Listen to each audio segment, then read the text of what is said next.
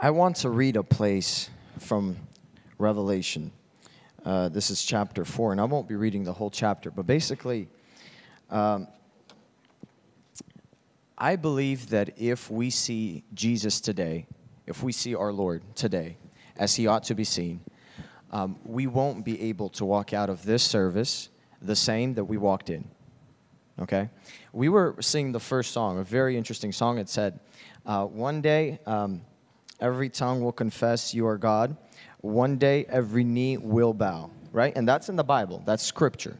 That's almost, um, it's paraphrasing a, a, place in the Bible where it says there will come a time where every single person, in fact, even creation, creatures, will bow down before God and worship Him when He's going to appear the second time.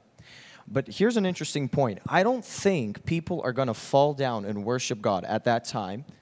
During his, this is Jesus' second coming because they're forced to. Because there's angels standing by everyone and if they don't fall down and worship this jesus who, who is coming back the second time they're going to get cut down or something. I don't, I don't think that's what it means. I, I, I feel like when jesus is going to appear the second time his glory his beauty his majesty his the, the awe and wonder that people will experience looking at jesus looking at him believers and non-believers Believers will fall down and worship him, and they will fall down and worship him like they've worshiped before, but they've probably never experienced this wonderful, beautiful feeling that they now feel. Unbelievers, for the first time in their life, they will experience what it means to see God, to, to get a glimpse of God. And they, I believe, will fall down and worship because they've seen God's glory. They've seen God's beauty, and it's not going to be a forced uh, bowing down. It's going to be, You are worthy of all praise, bowing down. We get we're wrong. And yes, they are going to go to hell. There is, that is too late for anyone to repent. But the awe and the beauty that's going to be there, I believe, is going to be is going to surpass anything that we could have ever imagined. Just seeing Jesus, seeing Jesus at that last day. But I believe God allows us to see Him even today, through His Word. And I believe the brothers that are going to be preaching the Word are, they've, they've prepared themselves and they've asked the Lord, Lord, what is it that you want us to speak? And God has given them something. The, the songs that we're, we're singing, these are wonderful songs. And if we really want to see Jesus, I believe that He will allow us to see Him. Here's, a, here's an interesting place. It says, I was in the spirit and behold a throne. Listen, listen to, to Jesus' surroundings. Set in heaven, and one sat on the throne. And he who sat there was like jasper and sardius stone in appearance. And there was a, a rainbow around the throne, in appearance like an emerald. Around the throne were 24 thrones, and on the 24 thrones were 24 elders sitting, clothed in white robes, and they had crowns of gold on their heads. And from the throne proceeded lightnings, thunderings, and voices. Seven lamps of fire were burning before the throne, which are the seven spirits of God. Before the throne, there was a sea of glass like crystal. In the midst of the throne and around the throne, throne, there were four living creatures, full of eyes in front and in the back. And the first living creature was like a lion, the second like a calf, the third had a face like a man, and the fourth living creature was like a flying eagle. The four living creatures, each having six wings, were full of eyes around and within, and they do not rest day or night, saying, Holy, holy, holy, Lord God Almighty, who was and is and is to come. Whenever the living creatures give glory and honor and thanks to him who sits on the throne, who lives forever and ever. The 24 elders fall down before him who sits on the throne and worship him who lives forever and ever and cast their crowns before the throne, saying, You are worthy, O Lord, to receive glory and honor and power, for you created all things, and by your will they exist and were created. Listen, this isn't this isn't people being forced or creatures or elders being forced to, to bow down to God. This is their job. God created them and their role is to worship God and to do this this ritual. No, they're not doing a ritual. They are experiencing what it means to stand before God in his presence, to experience his glory. And the only thing, the only rational thing that they can do is fall down before him and say, "You are so worthy of the praise. You are so worthy of the honor of all all my glory, of all my time, of all my energy, of all my thoughts right now, this moment. You are worthy for me to fight thoughts, for me to fight ideas, for me to fight maybe friends, not physically fight, but just, just say, not, not right now, not these two hours. I'm, it's going to be me and the Lord. I need to hear something today. I believe if a person walks into any service that is filled in the Spirit of God, God will speak to him if he or she has that mindset. I want to see the Lord. I want to see Jesus. There will come a time, and like we were singing that song, people will bow down. Everyone will bow down. And everyone experiencing the glory of God will say, Okay, I was wrong, and fall down in awe, in wonder, from the glory of God and worship God. But how blessed are those who do it today? The worship team is leading us in this to do it today. The preachers are going to be calling us to it to do it today, to see a, a part of God, a glimpse of God. And if we see it, we're going to be the happiest people on earth. Let's pray. Father, we come to you and we are thankful for all your mercy and all your grace. My God, we are thankful for all the mercy that you have given us, for all the grace that you have given us. My God, to this day, to this moment, my God, you have given us so much mercy and we glorify your name. My God, we worship your name. My God, we lift your name above every other name. You are worthy, my God.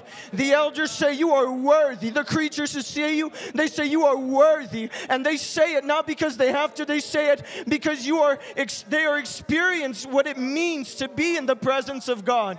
My Lord, we are coming into this place, and my God, we are sinful men. My God, we are sinful women. My God, we are living in this world. We are not out of this world, but you are keeping us in this world, my God. And what we are asking is this give us pure sight, my God. Give us a pure heart so that we could see the pure Lord, my God. So that we could see the holy Lord, my God, because only the, the those who are holy, who are sanctified, who are purified, could stand in the presence of the holy and, and glorious God. My God, we're asking, would you please cleanse us? My God, would you please purify us right now? We are praying, please forgive us of anything that we've done, my God, and would our minds be prepared? Would our hearts be prepared, my Lord, to see you today, my God, to see your beauty, to see your beauty, my God, to experience your glory, to say, my God, you are worthy of my time. You are worthy of my energy. You are worthy of my thoughts. You are worthy of every bit of my life to be holy and fully dedicated to you, not just when I come into the service,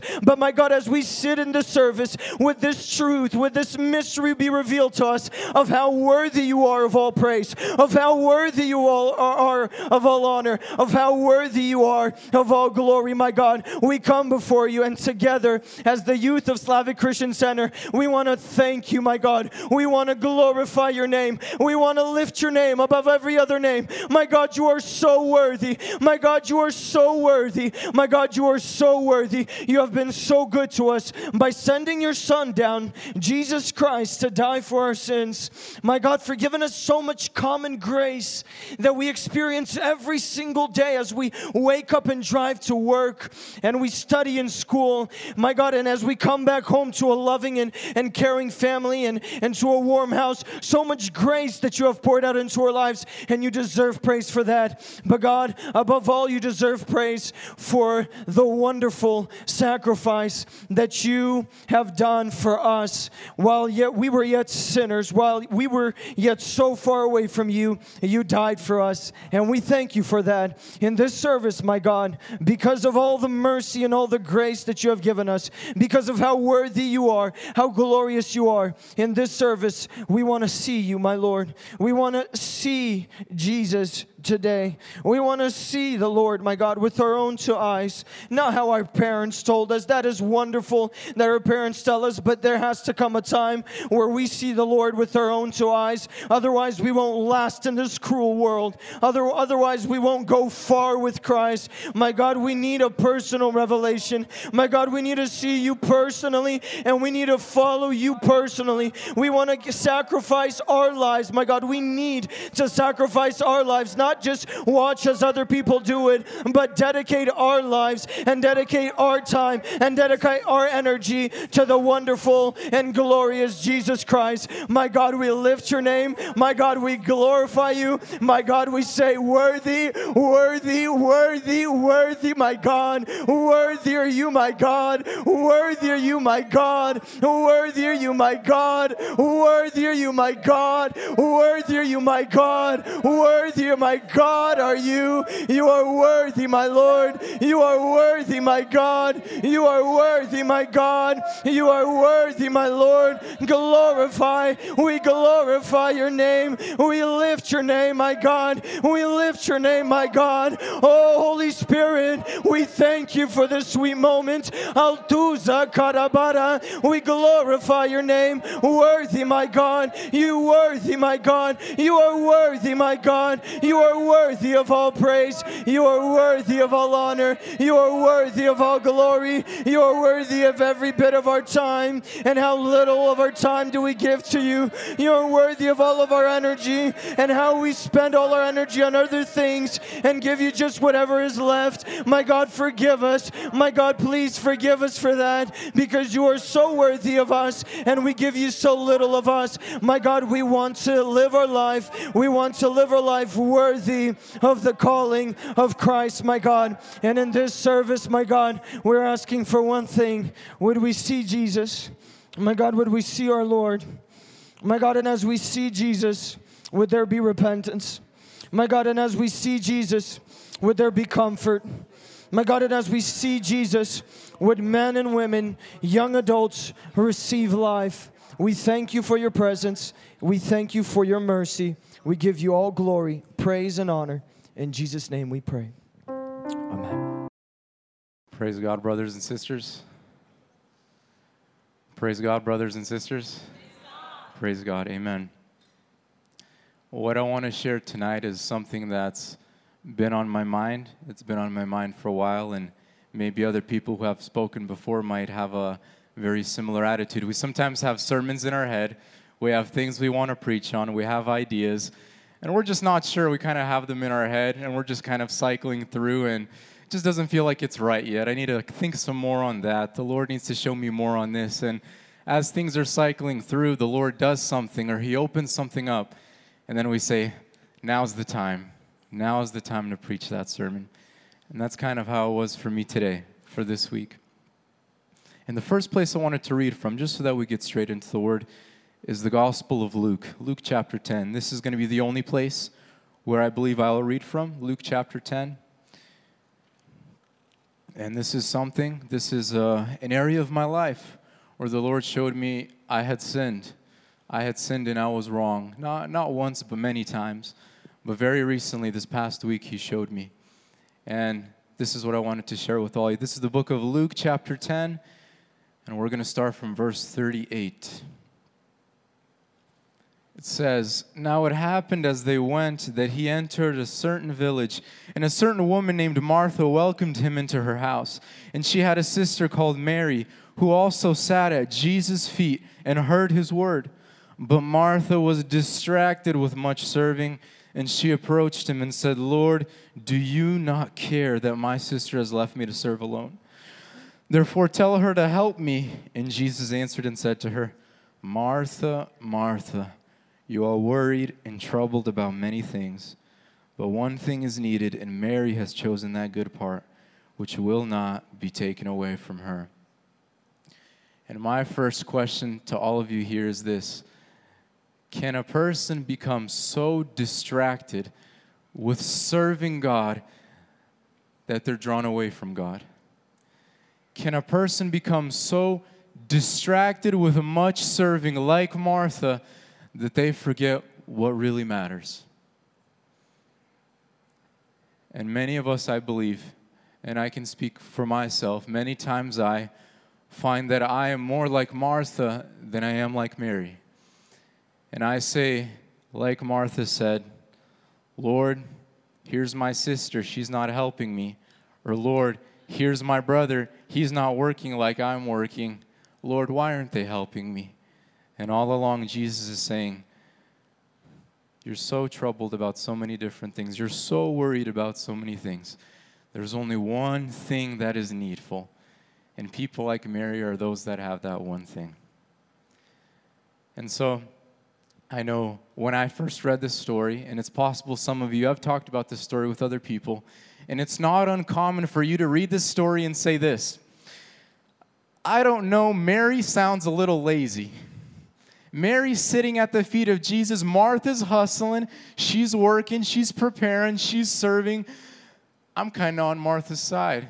Mary sounds a little bit lazy to me. I don't see what the big deal with what Mary's doing is. And I've read it before and I've had those thoughts before. And you would not be the first person to have that thought if you did.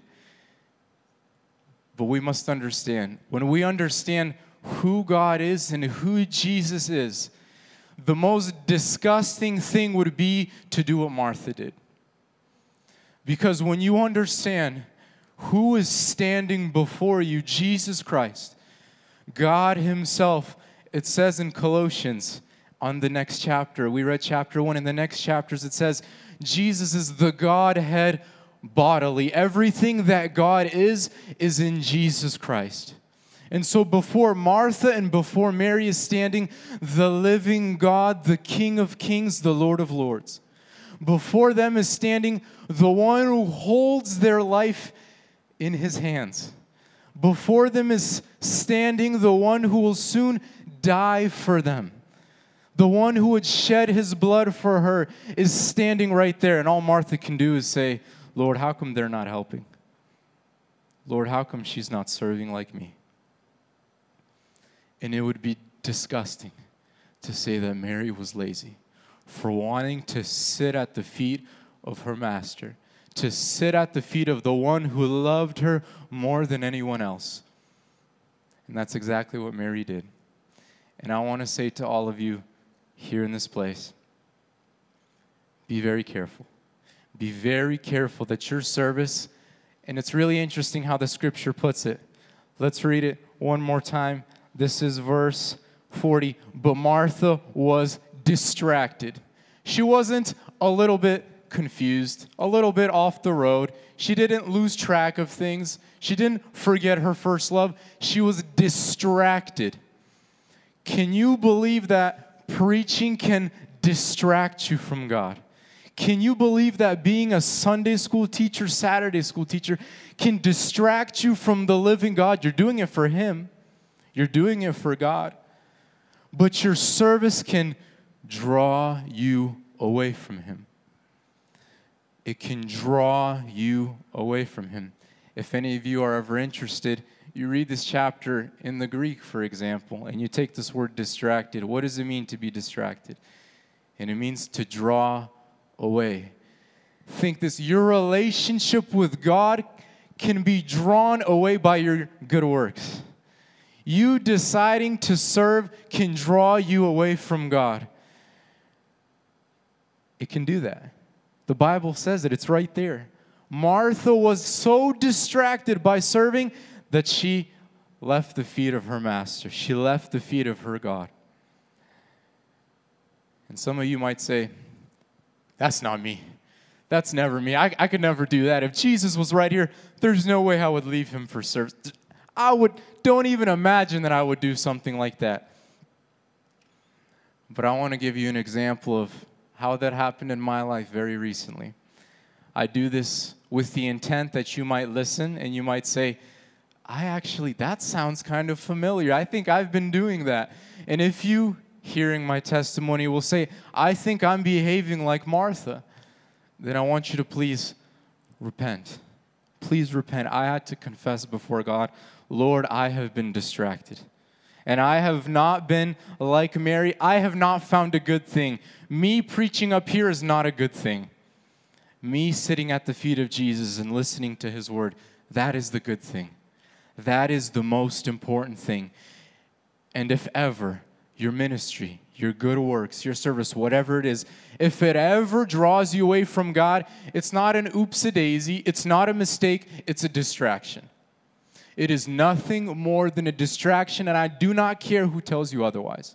I don't care if someone tells you, brother, you just need to be struggling with it. You need to hustle it. Keep doing what you're doing.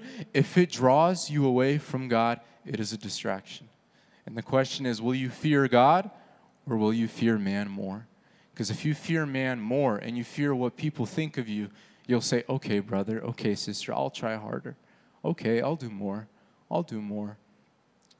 And so, this is where I want to share what happened to me recently this last week. I know last Tuesday you guys were doing testimonies, so I have an excuse. I can share a testimony in my sermon. And it started off like this. Last week on Monday, I had I woke up with a stomach flu. And I didn't realize it was that bad. I thought I would just walk it off. But after lunchtime, I had some coffee, I had a sandwich, and I was having a good time. And I just, it was a terrible decision. And I just felt terrible. I felt nauseous. I felt like I wanted to throw up. And so I left work early. And later that night, I ended up throwing up a few times because it's the stomach flu. It has to, it has to go out. And so I say, Lord, that's okay. We've been preaching about trials recently. I got to use this opportunity to grow in Christ likeness. So I said, okay, I'll take the challenge. Tuesday comes along and I don't do anything eventful. I'm just at home, I'm resting, relaxing. By Wednesday morning, I feel pretty good. By Wednesday morning, I'm eating again. I'm eating normally, Slava Bogu. And I say, Lord, thank you. I'm going to sit down. I have nothing planned today. I want to read the word. And so I start reading the Bible, and a few minutes, just a few minutes into the reading, I get a phone call, and it's an opportunity to speak the next day at Thursday evening service at the main sanctuary. And so I say to the brother who asked me, I work on Thursday, but I will ask my boss if he lets me, I'll do it. I'll see what I can do. And so I finish that conversation, and as I'm texting my boss, not even a minute later, my boss calls me first. Whoa, green lights, right? God is opening doors. It's obvious He wants me to speak. Boss is like, hey, I need someone to work this evening. I'm like, that's great, boss, but here's my situation. He's like, you work this evening, have Thursday off. It's all yours. Green lights, doors are opening. God wants me to speak, right? Absolutely. Give him a call back. I'm down. Put me down. Thursday evening, I'm speaking.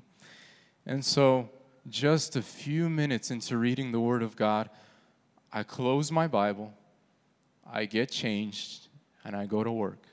And I don't open up my Bible for the rest of that day. And Thursday morning comes, and I feel terrible. I feel worse than I did on Monday. I feel worse than I did in the beginning. And this is how dumb we can sometimes be. Lord, I know this is going to go away because you want me to speak this evening, right? Lord, I know in a couple hours I'm going to walk this off. It's so obvious to me you want me to speak tonight. This sickness isn't going to stop me. A couple hours go by and I'm getting worse and worse, and I just have to, Lord, I can't make it. Lord, I can't make it a service this evening. I go, I call, I cancel, and I'm just so confused. I'm so confused. I'm saying, Lord, don't you want me to preach? Don't you want me to serve? Don't you want me to go out there and preach a good sermon? Didn't you open the door? Didn't you make me better Wednesday morning? Didn't you give me the phone call? Wasn't even a minute, and my boss calls me first. He gives me the whole day off. Lord, didn't you want me to speak? Didn't you want me to serve you? And so by Thursday evening, Thursday night, I'm not in a good mood. I'm not cheerful anymore. I'm just confused. I'm so sad. And I'm saying, Lord, what did I do wrong? We know that God sometimes chastises us when we sin. So I start thinking, Lord, what did I do? Is there some area in my life where I've sinned? Lord, please open it up to me. And I started thinking, and I remembered how I sat down to read the Word of God. And I only read for a couple minutes before I had to close this thing. Because why? I was distracted with much serving. Where God, I was sitting at the feet of Jesus Christ, hearing his word. I was doing what Mary was doing. I was sitting at the feet of Jesus, listening to his word, and I exchanged it for an opportunity to speak. I changed my schedule for the whole day. I got changed. I went to work just so that I could preach the next day. And I didn't read my Bible on Thursday either, on top of that. I never stopped to say, Lord, do you want me to speak on Thursday? Lord, what do you want me to share on Thursday? Lord, do you want me to speak on Thursday? I didn't care. I loved the idea of preaching because doesn't God want me to serve? Isn't God giving me the open doors? Isn't He giving me these green lights? All these coincidences, they must be from God. No, they're not. They're not always from God. They're not always from God. And so, Lord showed me, Dennis, you have been distracted with so much serving that you cannot be sitting at my feet and enjoying my presence, enjoying my word. You get distracted because you get real prideful and real self righteous when you know that you have a chance to go up there and to speak, and everyone's eyes are on you. And so, my message to all of you here this evening if you see that you, like Martha, are really busy serving, you're a Sunday school teacher, maybe you're a Saturday school teacher, maybe you go to Bible school, you're a graduate of Bible college, maybe you're in the worship team, maybe you're an evangelist missionary, you go to Moldova, Ukraine, the Lord bless you, but be so very careful that you do not become distracted with serving. Because I want to say something to all of you. We who become distracted, we people like me, we together who become distracted with serving, we didn't find a good thing. That's not what the Bible says. Who's the one who found a good thing? Mary's the one who found a good thing. You think you got into Sunday school, you didn't find a good thing. I'm sorry. You think you got an entrance into the pulpit, you didn't find a good thing. You think you can finally sing on stage, I'm Lord bless you, you didn't find a good thing though. The good thing is the person that says, Lord Jesus, I will sit at your feet and I will listen to your word and I will worship you as you are deserved. As you are deserved. And some of you might say, I'm not seeing what you're saying, Dennis. I'm not picking up what you're putting down, Dennis. There's no way God would not wanted you to speak on Thursday. Maybe it was a fluff. Maybe you didn't pray enough or something. Well, I want to say to you, I can think of three reasons why you might not get what I'm saying or what I'm putting down. There's three reasons I can think of, and I see it in my own life. One is pride, one is self righteousness, and one is simply a misunderstanding of what God really wants. One is pride because you have exalted yourself. You have said, Lord, it's obvious that I know how this Christianity works. They got me preaching on Sunday morning. I got this Christianity figured out. No, I don't. I'm being really prideful. Lord, I teach kids. I know what's best. You're being very prideful right there. Lord, it's obvious that you are and you have put me where you want me to be in my position. That's pride speaking right there. There's no way you want me to sit at home, seek your face in prayer and fasting and reading. It's obvious the real Christian serves. That's your pride speaking. That is your pride speaking. That's what the Pharisees did. Self righteousness. Because you believe that you are right and God is wrong. Because you say, Lord, it's obvious I'm doing the right thing. There might be some self righteousness inside of you. And thirdly, you might just have some bad theology if you're not in the word and you're not in church it's very possible you just you have no idea what god wants out of your life i found that those three reasons are the majority the three things that kept me distracted in service was pride self-righteousness and bad theology because when I read the Bible, I find that that's not what God wants for me. God does not save me so that I could do good things for Him. He saves me to adopt me, to make me his child. And out of my love for him, him as my father, now I can do good works. But I do that out of gratitude. I don't do it because I'm forced to. I don't do good things to gain God's love. He already loves me and he already showed that to me on the cross. God shows no favoritism. No one in here can say, I'm God's favorite. God has blessed me more. Absolutely not. Do not look at a brother or a sister who God uses and say, that's God's favorite right there. God must really love that sister. God must really love that brother. Absolutely never. That is not God's attitude. God shows no favoritism. He shows no favoritism but can you believe that? Can you believe that God loves you just as much as a pastor up there who preaches? Can you believe that God loves you the Bible says, as much as he loved Jesus himself. Did you know the Bible says God loves you with the same love he loved Jesus? I'm going to be honest, I didn't always believe that. And so I told myself, I'm going to make up for that by being a preacher. I'm going to make up for that by knowing this Bible inside out and becoming a really good preacher, by being a really good servant. And I poured all my effort into doing works because I'm insecure. I don't think God really loves me. And those, that's my fault. That's my pride. That's my self righteousness. But I want to say to all of you here if this is familiar and if what I'm saying makes sense, and if you're listening and you're saying, I'm kind of like that, repent. You need to confess before God that you have been prideful. You are not a victim here. You have been prideful. You have been self righteous. You have been distracted and drawn away from the living God because of service. We need to confess this before God. We need to say, Lord, forgive me. I want to be like Mary, and I want to sit at your feet and listen to your word. And when the time comes, I will do good things. I will do good works out of gratitude and out of love, not because I have to, and never if it will draw me away from you. If this preaching draws me away from God, don't glorify it, don't justify it. It's a distraction. It is a distraction. If you teaching in a classroom distracts you from reading the Bible for yourself, it's a distraction. Don't justify yourself and say, God wants me to serve. God's will is for you to seek his face. And only then, once you're seeking his face, may you serve him. And then he will use you as you are meant to be used. Let's stand and pray. Lord God, we thank you for this evening. We thank you for this night that you've given us, Father.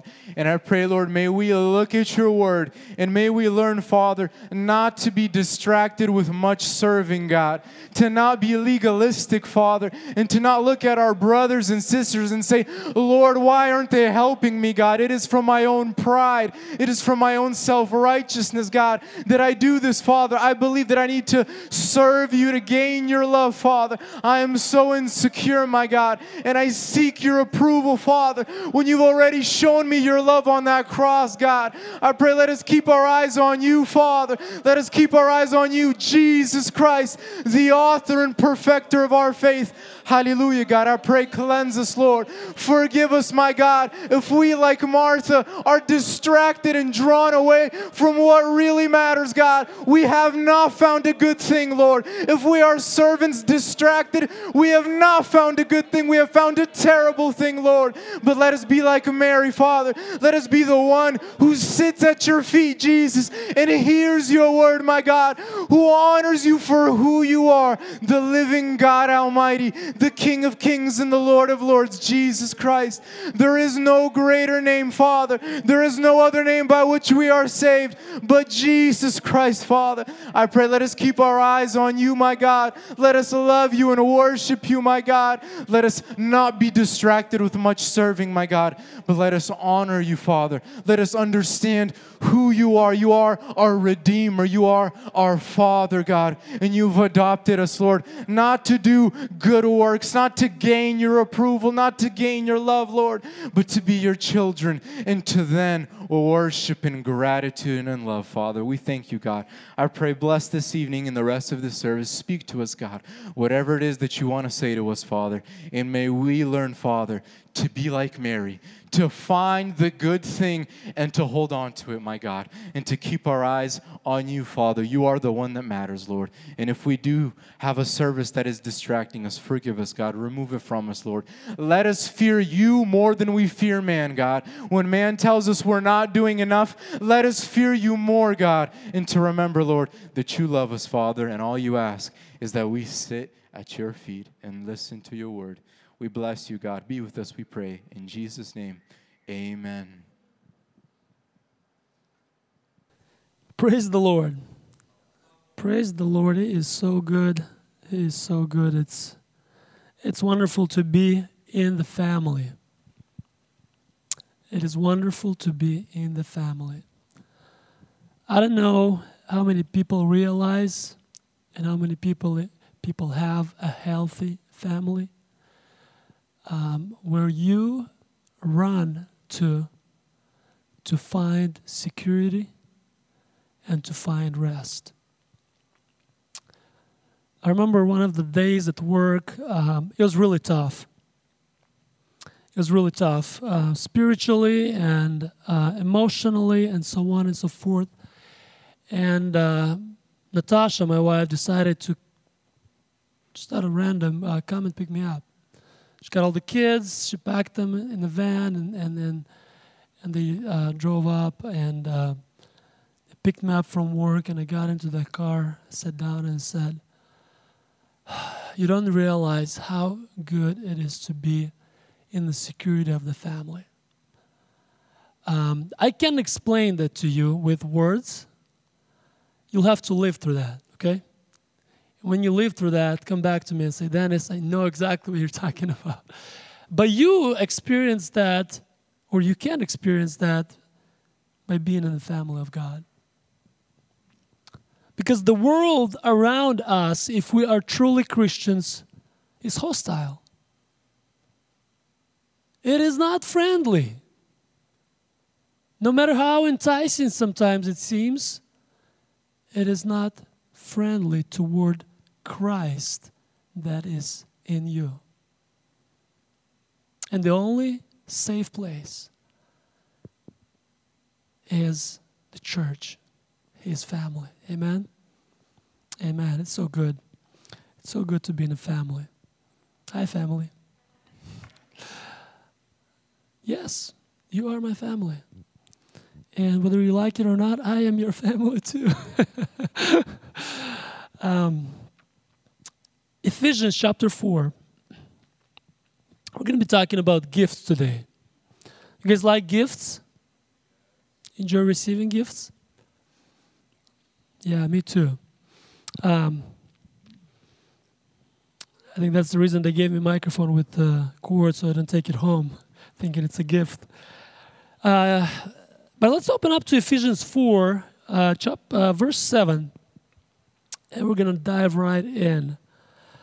Um, say amen if you're there. I like that. Um, but to each one of us, grace was given according to the measure of Christ's gift.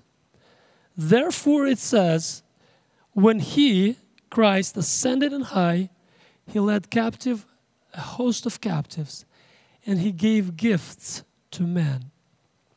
Now, this expression, he ascended, what does it mean except that he also had descended into the lower parts of the earth? He who descended is himself also he who ascended far above all heavens, so that he might fill all things.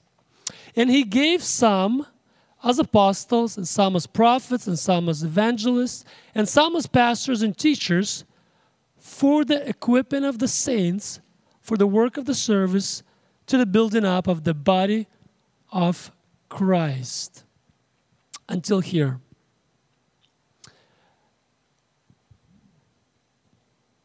Um, wonderfully enough, um, we're looking at something that is um, can sound as a mystery, right? What is he talking about? Uh, what is he talking about here? He ascended and he descended, and and and it sounds complicated. But let's focus on the things that we can comprehend here, and the things that we are playing here. Um, and the first thing that we can look at is that to each one of us, grace was given. And my question would be the first question Have you received that grace? Yes or no? What is that grace? I'll help you out. That's your salvation. To each one of us, grace was given according to the measure of Christ's gift.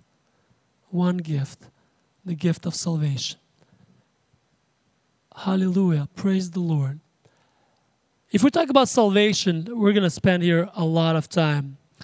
But grace was given to each and every one of us in Christ Jesus, um, and that is a gift of salvation. But he goes on and further, and he uh, says that um, when he ascended on high, he led captives of hosts of captives, and he gave gifts to men. He talks about multiple gifts here. Not just one gift, but he talks about multiple gifts. And we, if we skip down to chapter uh, to verse 11, he said, "And he gave some as apostles, and some as prophets, and some as evangelists, um, and so on."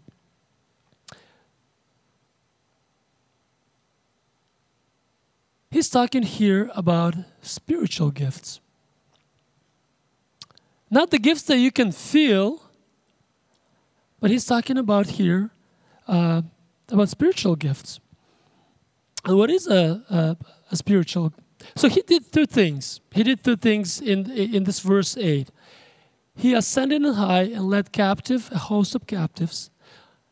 We're not going to pause on that and focus on that, uh, just because we don't have time, but you can uh, do your own reading on Psalm 58 or 1 Peter, Peter 3.19. Uh, but we're going to move down to the, uh, he gave gifts to man, and he gave gift to me, and gifts to you. And something to remember and to take home with you is that each and every one of us received a gift from Christ, except the gift of salvation on top of the gift of salvation. You have a gift. And the question is do you know your gift? That's a second question. But each have received a gift. That's what Bible is teaching. And now what is a spiritual gift? That would be a very natural question, right? How do I know what is a spiritual gift? And a spiritual gift is a God given ability um, that is given to individuals, to Christians, by the Holy Spirit that allows us, each and every one of us, to um, the gift, when the gift is working, it helps us to fulfill the mission of the church here on earth. And when he's uh, in verse 12, we can see for the equipping of the saints, for the work of the service, the building up of the body of Christ. And my main focus today is going to be on the building up of the body of Christ. And I'm really hopeful that this is going to be something that you will consider and something that you will ponder on because you received the gift. And if I received the gift, I'd be curious what that gift is and how I'm implementing that gift and, and what it looks like in my life. And how am I blessing other people with that gift, right? I'd be really curious. Um, so we talked about what is a spiritual gift. A spiritual gift is given. Uh, it's a, it's a supernatural ability it is a supernatural ability. It's different from your um, natural um, abilities. It is different from your um, things that are naturally uh, in you, or abilities that are naturally in you, and we will talk about that a little bit later. But the main uh, thing to remember about spiritual gift it is it that is given equally by God, distributed by the Holy Spirit as He assigns that. And um, it, the work or the power that is that is at work in us, in the Christian, in Christians, is the power of the resurrection of Christ. It is the power of the resurrection of Christ. The power is equal the power is equal. We're all connected to the same power source, which is Jesus Christ. It is much like an electricity. You have different appliances. You have a toothbrush, electrical toothbrush. You have a, um, a, a coffee maker. You have a microwave. You have um, a hair dryer or, or, or a straightener, right? They all have different power demands, but they all connect to the same source. They all operate from the same power. In Christian's life, the power is in Jesus Christ. The power is in resurrected Jesus Christ.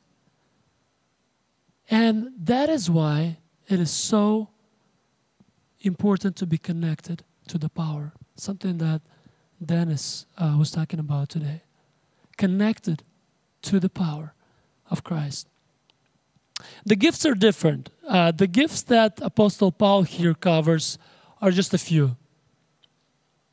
The gifts are just a few that uh, we can find in other places, and they differ. Uh, we can separate them into three different categories establishing gifts, um, like apostles, prophets, evangelists, pastor, teachers, uh, that are used for uh, the church to grow. And there are uh, supporting gifts like prophecy, service, teaching, encouragement, giving, administration, leadership, and mercy. Those are the gifts uh, that are used to organize uh, and, and, and administrative gifts in the church uh, to help carry out its responsibilities here in the world. And there are ministry gifts that are, uh, are there wisdom, knowledge, faith, healing, miracles, prophecy, um, helps, um, and, and so on. So the gifts are, are very uh, much, there are many gifts and and we read them in Romans. We read them. We find them in Romans 12, in Ephesians 4, 1 Corinthians 12. Uh, you can do a study on the gifts, and uh, you will find um, more. Uh, you will learn more about that. What is the purpose of these gifts? Uh, the Bible says uh, that, but to each one of us is given, the, uh, but to each one is given the manifestation of the Spirit for the common good. So the gifts are given to serve each other. The gifts are given to serve each other. Uh, what is the difference then uh, between the spiritual gifts and natural talents? The talents are spiritual, uh, are physical abilities to do special things and some natural talents you know like musical inclinations and, and, and things that people inclined you know mechanically um, in other th- in other aspects. Um, god can use that the spiritual gift uh, can use the, the, the, the natural um, talent as a vehicle to advance god's kingdom the spiritual gift, for example, a person who is really good at singing, the first row right here, who is really good at, at singing, um, and their spiritual gift could be evangelism. They can use their natural talent to evangelize, their spiritual talent to evangelize. They can use their natural talent and, and, and magnify that, that service. Um, just one example. There are many other examples in the Bible where God um, used people and and uh, used them for for His glory.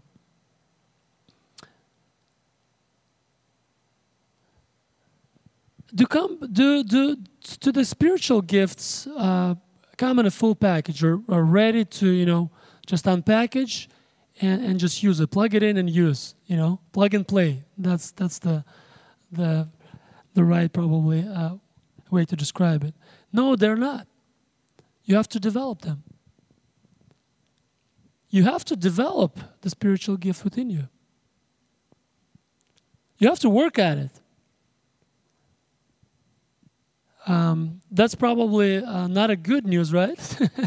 we would love to have something, you know, that we uh, order on Amazon today and we get it same day or next day, right? Prime shipping and so on and so forth, and you just plug and play and you just enjoy it. That's not how it works in the kingdom of God. He wants us to work at those gifts. He wants us to perfect them in us. And and and uh, through even through the service, He works on us. He was He works on our character. God works on my character every day. Um, you know, maybe some people enjoy preaching. I can't say that I always enjoy preaching. I'll be honest with you. I would never think that I would ever preach, to be completely honest with you. I was uh, stuttering really badly when I was, since I remember myself, I don't know, 10. Uh, I, I came here in, uh, to America when I was 17, and it was a big problem for me to communicate with people, to even carry the conversation, especially in a big group. I could not even put together a few words. I was not dreaming to be a preacher, okay? Let me just plainly put that. I was not. And I remember the instance here in the uh, choir room when uh, I was asked to preach, how embarrassed I was because my preaching was really bad. I could barely talk through that sermon.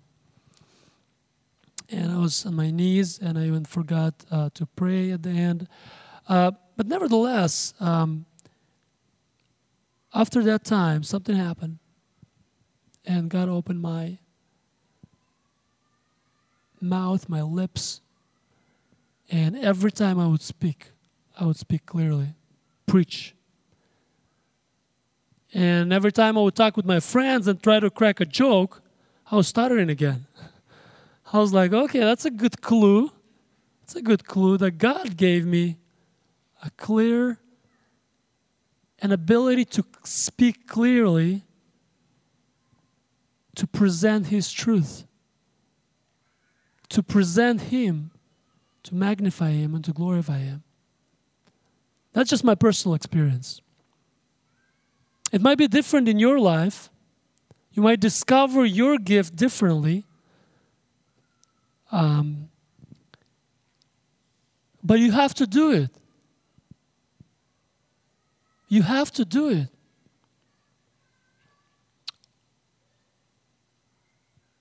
Can I choose my gift? No, we can't choose our gifts. The Holy Spirit is the one who distributing the gifts according to His will. He is the one who's given people, uh, us gifts. He is the one in charge. Can I lose my gift? Would be another question. Yes, you can lose your gift. Jesus was telling um, a parable, and he said, um, Again, it will, will be like a man going on a journey who called his servants and entrusted his wealth to them. And I'm going to skip the whole uh, story. You remember there were several sermons, uh, servants. One received five bags of gold, the other one received two, another one received one. And when he came back, he wanted to have his gold back times so many times, not just what he gave. And the last one says that I actually was afraid to do anything with this bag of gold, this gift, and I just hid it. Just so I don't lose it or, you know, do something bad with it, I just hid it. And here, here is the words, uh, pretty harsh words actually, to this last servant. To one he gave five uh, bags. Uh, okay, so uh, so yeah, uh, to one he gave five bags of gold, to another two bags, and to another one bag, each according to his ability. Then he went on the journey. And then he came back and he said, His master replied to the last one, You wicked, lazy servant. So you knew that I harvest where I have not sown and gather where I have not scattered seed. Well, then you should have put my money on deposit with the bankers so that when I return, I would have received it back with interest. Those are pretty harsh words, aren't those? God is pretty serious. God is pretty serious about His wealth, His gifts, and His children. Because He entrusts us certain things and He expects certain things. Ephesians chapter 2, verse 10. I'm sorry, chapter uh, 2, verse 10, yes. For we are his workmanship, created in Christ Jesus for good works, which God prepared beforehand so that we would walk in them. There's nothing to boast about. He created us, His workmanship, created in Christ Jesus for good works, which God prepared beforehand. So God already prepared the things that you should do, that I should do, that I should, through which I will glorify His name. Walk in them. Walk in them.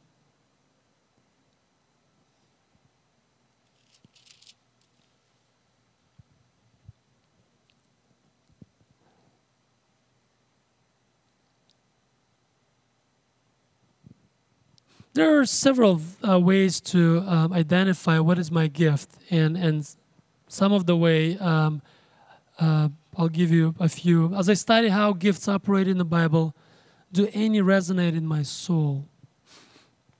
What do I enjoy doing? What is the Holy Spirit telling me? What ministry in my life is God blessing? What gifts do others see operating in me? The main thing is to practice the gift. Is to practice it. Is to do it over and over and over again. Is to serve. Um, and serve God's body, the Lord's body, His um, His church. You know, uh, as I was preparing for this, um, I thought to myself, um, as Christians, we as Christians, as as believers, as youth at Slavic Christian Center in Tacoma, let's be very specific. Um, how can we serve each other this year? How can I serve my brothers and my sisters? And one of the basics gifts, one of the basic ways we can serve each other is by encouraging each other. Start with that. Try that. Practice that. How often do you hear encouragement from other people? Let me, let me ask you that. How often do you hear encouragement? And how many times you hear discouraging things? You know, I was I was just in my devotional time today reading James, reading James, and um, chapter three, and I was just again amazed at what um, what James is writing. And he says, Do you know who is a perfect man? Do you know who is a perfect man and woman? You can be perfect. You know how? If you, if anyone does not stumble in what he says, he is a perfect man. He is able to control the whole body. Wow, so easy, so simple. What a simple recipe, right? Maybe not. Maybe not. So, my challenge for you today, we're going to be finishing up. My challenge or my petition, my plea with you this year stop talking evil things about your brothers and sisters. That would be number one. Remember, you are in God's family and you have no right to speak evil about anyone. Those are not my words, those are the words of the Bible. That if you judge your brother or sister, you become not a law doer, but you become a judge. And what I see is that we have too many judges and not so many doers of the law.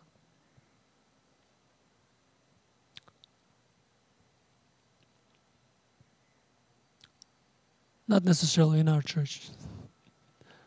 We have a lot of faithful servants in our church, praise the Lord. But especially, be careful in the social media because your likes, it's a voice towards a particular song, particular prank video, a particular um, joke. It's your voice that will be counted, that will be counted by God. And who do I give my voices to? Who do I give my likes to? What kind of things? Let's be careful. What kind of comments we leave? At the end of the day, you can hurt somebody and it will take them a long time to recover. A long time to recover. I recall from my uh, youth days when we went on a particular trip to Goldendale. There was an observatory, uh, still there. Uh, you can go there, it's a good trip. Um, uh, but uh, at the hotel when we, where we stayed, uh, we came into one hotel, brothers and sisters, and we were worshiping God and you know, and, and we had an idea to play a game. Uh, everyone would write something about the other person. And we would, you know, take turns and write about each person and, and, and you know, kind of things that we think about those people. And it felt so good, you know, when people said, oh, one person said, oh, Dennis, um, I like how he, um, you know, speaks highly of God and, and he can represent God, you know, so highly. It's like, oh, yeah, feels so good, you know. Um, just being honest, you know. Um, but what I wrote about a person uh, was that she was a very, um, let me remember what I exactly said. Patriotic, but not patriotic, but uh, um, actually, um, I could have used that word, that would be much better. But I said uh, that she was very um, um, nacionalista, and she really didn't like that. She really was not happy with me for a long time, and I think she still remembers that. She still remembers that. Um, but my point is, my point is, what do you use your tongue for? How do you use it? Um, your comments on your social media. Um, how do you use that to advance God's kingdom? To unite God's family? You know, sometimes we underestimate things. We underestimate other people's feelings, other people's um, struggles. And we do not speak enough encouraging words. So, my challenge to you would be speak encouraging words more this year. And the only way we can do that, the only way we can practice the gifts and the gift that God gave me. It can be one gift, it can be multiple gifts. Um, the only way that we can do that is by um, is by being in Jesus Christ. Is by being in Jesus Christ. John 15, verse 5. I am the vine, you are the branches. He who abides in me, and I in him, he bears much fruit. For apart from me, you can do nothing. Brothers and sisters, apart from Christ, you can do nothing. I can do nothing. Bogdan can do nothing. We can do things. We can do things, but those things can be working actually not for the glory of God. The only things that will glorify God and will bring much fruit are the things that are done in Christ. And that's what Dennis was talking about today. Being with Christ, being in Christ. Um, remember that you were created for good works. You are created for good works. You were saved for good works. And God wants us to be secure. To be secure in His love so we can serve others. Pray that God would show you in the scripture His love and would make you secure. And the only way to be secure is through the scripture, understanding what God did for you and for me in Jesus Christ. May God bless you. My desire for you, for our youth, is that you will be successful in Christ Jesus. You know why? Because we're family. We are family. Remember that. Remember that. May God bless you. Let's stand up and pray.